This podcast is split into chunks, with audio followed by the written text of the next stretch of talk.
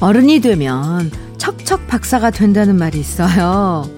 여기서 척 박사란 강한 척, 아는 척, 안 힘든 척, 행복한 척하고 살아야 한다는 뜻이래요.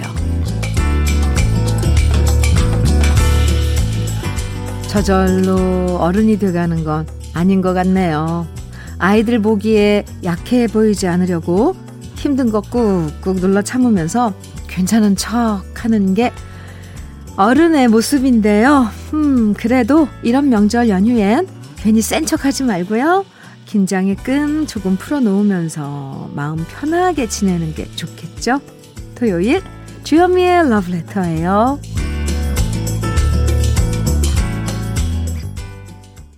2월 13일 토요일 주현미의 러브레터 첫 곡으로 두리안의 I'm Still Loving You 들었습니다. 힘든 시간은 천천히 가는 것 같은데 왜 이렇게 연휴는 빨리 지나가는지 모르겠어요. 벌써 토요일이구나 하시는 분들 많으실 텐데요. 그래도 내일 일요일이 아직 우리를 기다린다는 사실이 참 다행이죠. 연휴가 좋은 건 평소보다 마음을 편하게 놓을 수 있기 때문이잖아요. 잠깐 자다 일어나면 또다시 출근이 아니라 며칠 동안 출근 걱정 없이 편하게 푹 자고 잘 먹고 잠깐 바람 쐬러 나갔다 올 수도 있고 그래서 지친 마음 다시 재충전할 수 있다는 게 참 좋아요. 이번 설 연휴 심란한 걱정은 잠시 내려놓고요. 좋은 생각만으로 마음을 다시 채우는 시간 꼭 가지시고요. 저는 좋은 노래들로 여러분의 토요일 채워드릴게요. 그럼 다 같이 먼저 광고 듣고 올까요? 주현미의 러브레터 동물원의 해화동 듣고 왔습니다. 이준희님이 사연 주셨죠? 친구들 만나면 며느리 되어 시댁에서 일하는 거 너무 싫다. 스트레스 왕창 받는다. 이런 얘기 자꾸 하는데요. 전 그런 말을 들을 때마다 좀 부럽기도 합니다. 오히려 결혼 안 했다고 잔소리 듣는 스트레스보단 덜할 것 같거든요. 저도 차라리 시댁 스트레스 좀 받아봤으면 싶네요. 준희 씨, 네, 그래요. 맞아요. 안 겪어보면 항상 그 남의 자리가 부럽죠. 이러고 있는 준희 씨를 또 부러워하는 사람도 있을 겁니다. 네. 커피 보내드릴게요. 김민자님께서는 아들의 여친이 이번 설 선물로 한우 갈비를 보내온 거예요. 근데 저는 왜 이렇게 부담스러운 걸까요? 괜히 먹었다가 둘이 나중에 헤어지면 미안해질 것도 같고 사귄 지 6개월밖에 안 됐다는데 이런 선물 보내는 건 그만큼 우리 아들을 많이 좋아한다는 얘기겠죠? 그래서 맛있게 먹으면서 말했습니다. 앞으로도 되도록 쭉쭉 잘 사귀라고요. 암튼 마음이 고마워서 그런지 고기가 더 맛있네요. 아, 김민자 씨, 네. 그럼요. 오래오래 쭉쭉 잘 사귀고 며느님으로 맞으면 좋은 인연이 되겠네요. 아, 참 마음이 참 꽤 넉넉한 처자네요. 갈비 선물을 딱. 네, 괜찮아요. 신영원의 터 노래 들으시고요. 이어서 전영의 작은 평화 함께 들어요.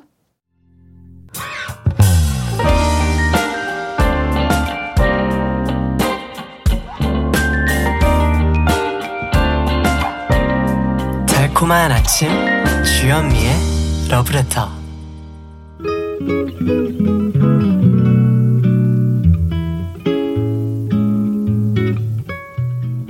고요한 아침의 느낌 한 스푼. 오늘은 정지용 시인의 고향입니다.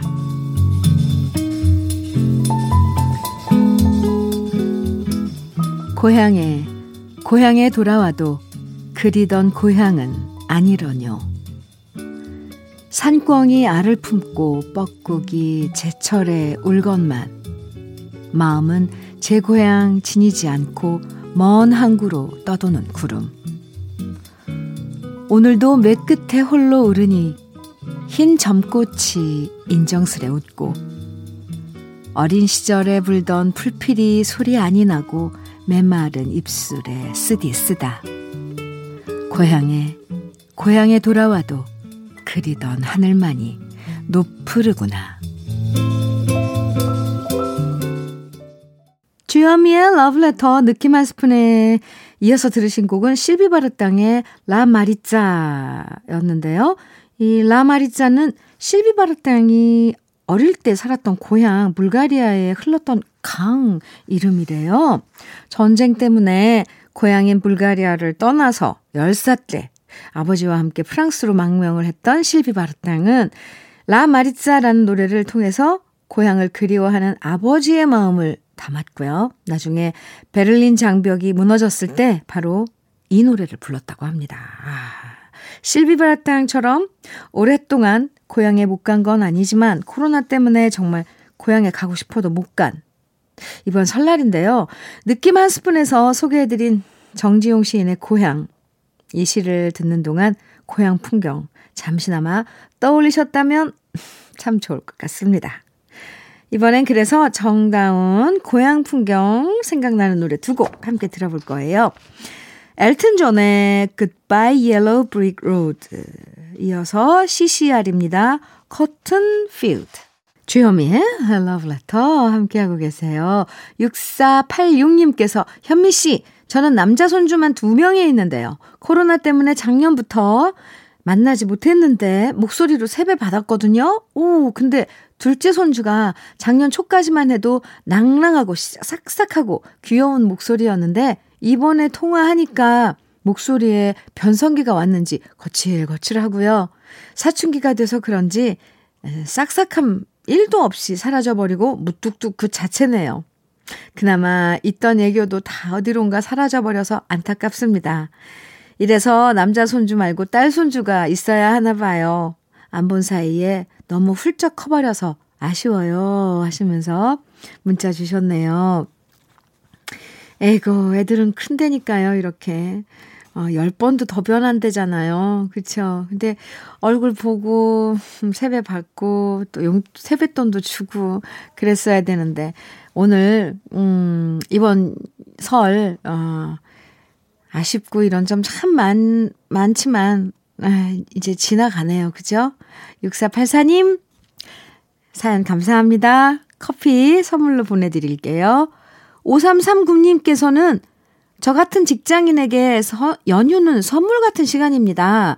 회사 걱정도 잊을 수 있고 아침에 일찍 안 일어나도 되고 좋아하는 등산도 할 수 있고요. 직장 상사 잔소리도 안 들을 수 있어서 참 좋아요. 오, 네, 이런 게 좋아서 결혼하고 싶은 생각도 안 듭니다. 저런, 이젠 우리 부모님도 포기하셨는지 장가 가라는 소리 안 하셔서 더 좋습니다. 오늘 5339님 안에서 좋은 거 너무 많이 보내주셨어요. 아침에 일찍 안 일어나도 좋고, 네, 걱정 안 해도 됐고, 좋아하는 등산에서 이거 좋다고 하셨네요. 아이고, 5339님, 이제 그래도 이제 연휴 하루 남았는데, 많이 남은 거죠. 하루도 남았으니까, 네, 푹 쉬세요. 사연 고맙고요.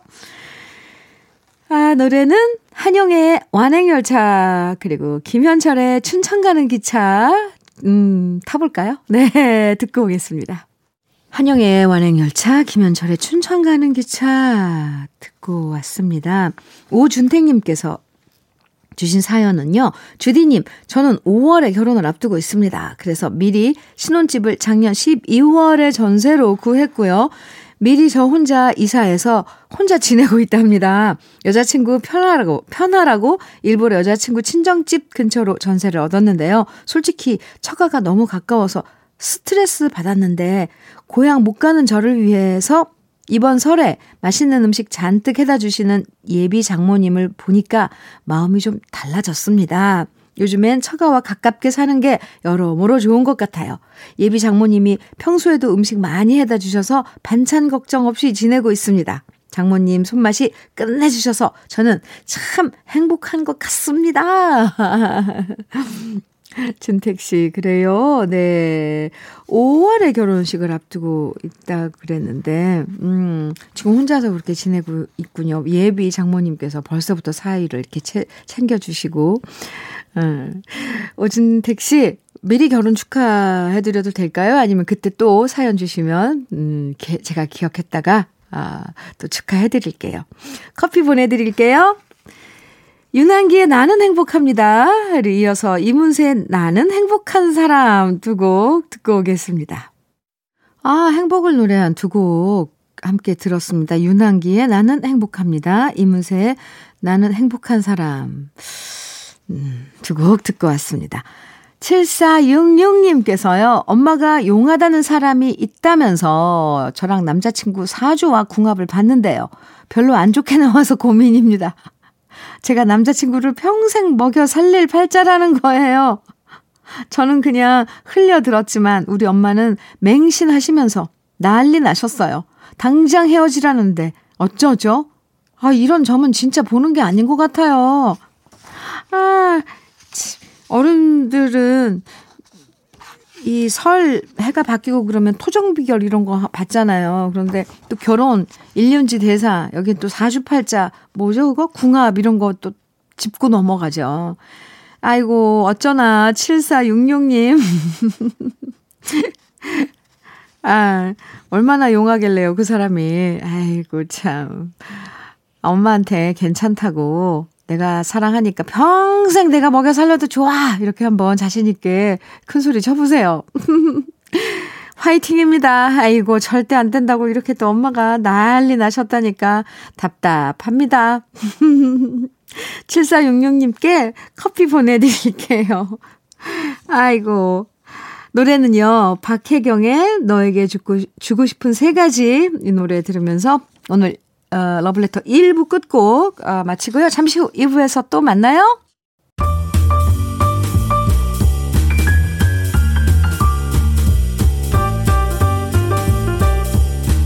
설레는 아침 주현미의 러블레터.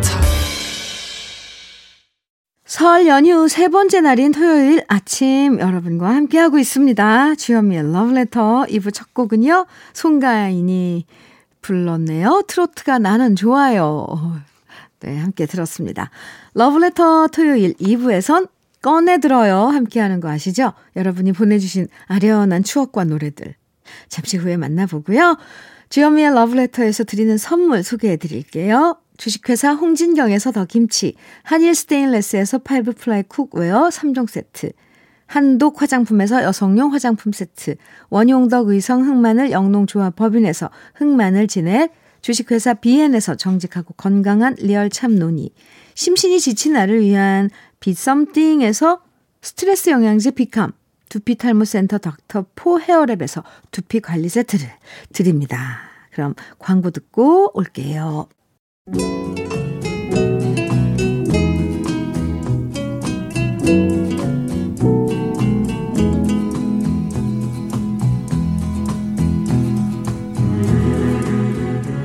그리운 추억과 노래를 오랜만에 다시 꺼내보는 시간이에요. 토요일에 함께하는 꺼내들어요. 사연 소개된 분들에겐 모두 참논이 선물로 드리고요. 그럼 먼저 첫 번째 사연의 주인공은 김영주 씨입니다.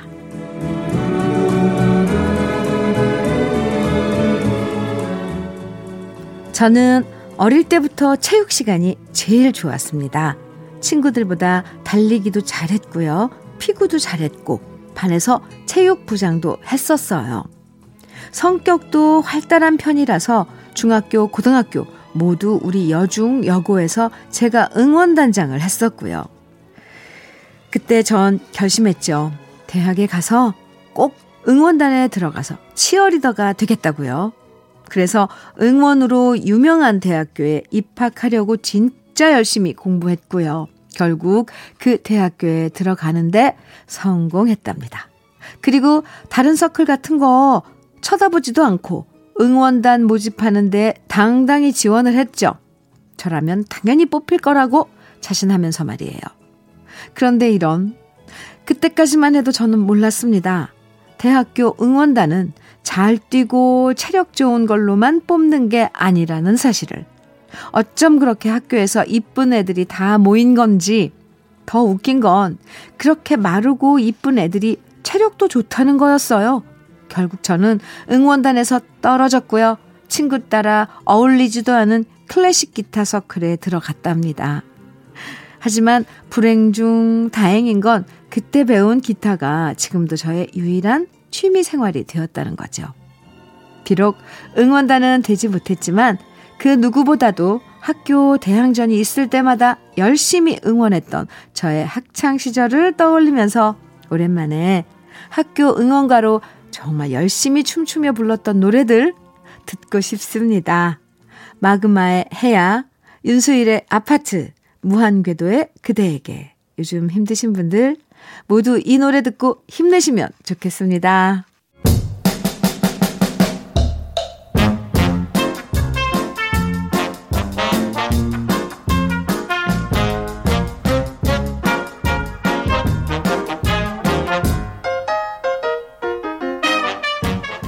꺼내들어요. 두 번째 사연의 주인공은 주경환 씨입니다.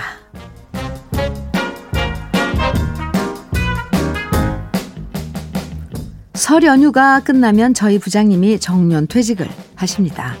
보통 직장 상사 좋아하는 사람들 별로 없지만 제가 유일하게 부장님들 중에서 꼰대가 아니라고 생각하는 분이 바로 저희 부장님이에요. 스타일도 참 젊게 하고 다니시고요. 야근하려고 하면 빨리 칼퇴근하라고 말씀해 주시고, 저희끼리 회의하고 있으면 맛있는 거 사 먹으라면서 회의하라고 법카를 아낌없이 내주시던 분이셨거든요. 게다가 대학 시절 학교 밴드에서 보컬을 하셨다는 소문이 있었는데요. 진짜 노래 실력이 대단하시더라고요.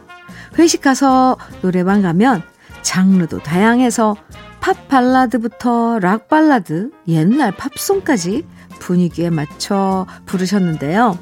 이번에 부장님 정년 퇴직하시기 전에 다 함께 회식하고 노래방에 가야 되는데 그걸 못하게 돼서 너무 안타까울 뿐입니다. 그리고 더 안타까운 건 그래도 젊은 우리들의 이야기에 귀 기울여 주시고 결과만 따지지 않고 노력하는 과정도 인정해 주신 멋진 분이셨는데 이런 좋은 부장님을 떠나보낸다는 게 참 서운합니다.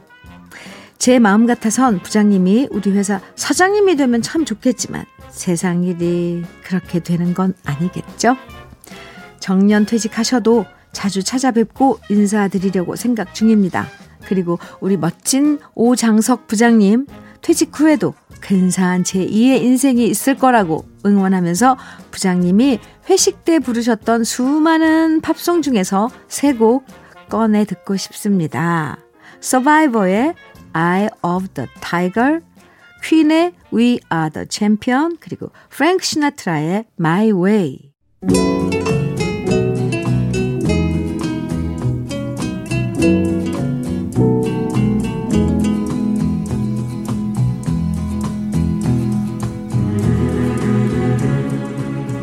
꺼내들어요. 세 번째 주인공은 안민주 씨예요.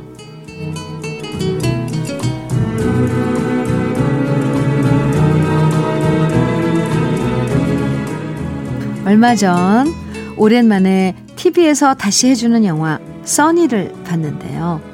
그 영화 볼 때마다 생각나는 저의 학창 시절이 있답니다. 저도 고교생 시절 친하게 어울려 다니는 5명이 있었거든요. 영화에서는 써니라고 이름 지었지만 저희는 백장미였었어요. 지금 생각하니까 참 유치하고 오글거리는 이름이지만 그땐 그 이름이 참 근사해 보였답니다. 나름 저희끼리는 이쁘다고 자부했었거든요. 그렇다고 저희가 몰려다니면서 애들 삥 뜯고 그런 나쁜 짓 한 거 전혀 아니고요. 저희는 5명이서 춤 연습을 그렇게 했었어요. 저희 어릴 때만 해도 춤추러 갈 만한 곳이 없었거든요. 그래서 아지트로 선택한 곳이 바로 우리 집. 저희 엄마 아빠가 모두 맞벌이를 하셔서 저희 집이 늘 비어 있었거든요. 그래서 수업 끝나면 저희 집에 모여서 떡볶이 만들어 먹고요. 아빠가 애지중지하는 전축에 카세트 테이프 넣어서 열심히 춤추는 게 진짜 재밌고 좋았었어요. 춤추다가 힘들면 다 같이 상 펴놓고 숙제하고요. 그러다 지겨우면 또다시 음악 틀어놓고 춤추고 그러다가 좋아하는 남학생 얘기하다 보면 어느새 저녁이 되곤 했었죠. 그러다 제가 아빠가 서울로 발령을 받게 됐고요. 엄마는 일을 그만두시고 저도 부모님 따라 서울로 전학을 오게 되면서 얼마나 울었는지 몰라요. 아지트였던 우리 집이 사라지니까 아이들도 더 이상 모여서 춤도 못 췄고요. 편지를 주고받으면서 연락하다가 그 연락도 점점 뜸해지면서 이젠 모든 게 옛날 추억이 돼버렸답니다. 오랜만에 써니 보니까 그때 친구들 생각나서 이렇게 글도 써보네요. 이공주, 박윤정, 한지숙, 양정미 어디서 뭐하는지 보고 싶다. 그때 우리가 춤췄던 노래들 어디서든 같이 들으면 좋을 것 같아서 신청해요. 박미의 날 보러 와요. 혜은이의 제3 한강교, 이은아의 밤차.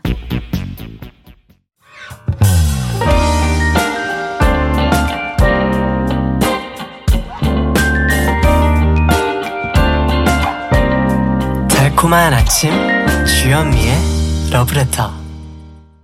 김수희의 남행열차 들으셨습니다. 주현미의 러브레터, 여러분들 추억이 있는 사연과 노래들 오랜만에 만나보는 꺼내들어요 함께 했는데요. 여러분의 추억이 묻어있는 노래들 주현미의 러브레터 홈페이지 들어오셔서 꺼내들어요 게시판에 많이 남겨주시고요. 오늘 소개해드린 세 분에겐 참론이 선물로 보내드릴게요. 네. 윤희준님께서 문자를 보내주셨는데요. 현미 이모, 올해 제 설 세뱃돈 목표는 20만 원입니다. 저는 10살인데요. 친척들 못 만나서 아쉽지만 그래도 세뱃돈은 알아서 보내주실 거라고 믿어요. 꼭 제 목표 달성할 수 있도록 응원해 주세요. 하면서 희준 씨, 네, 이렇게. 문자 줬는데, 목표 달성! 네, 꼭 이루실 거예요. 네, 이모가 빌어줄게요. 그럼 요즘, 세뱃돈도 온라인으로 받나요? 그거 참 편리하고, 그럼 세배는 언제 하고요? 궁금한데요? 여러분하고 함께한 주현미의 러브레터, 네, 함께했습니다. 오늘 끝곡으로는 임지훈의 회상 들으면서 인사 나눌까요? 행복한 설 연휴의 토요일, 가족들과 오붓하게 즐겁게 보내시고요. 그래도 내일 아직 남은 휴일 있으니까 편안하게요. 저는 내일 아침 9시 다시 돌아올게요. 지금까지 러브레터 주현미였습니다.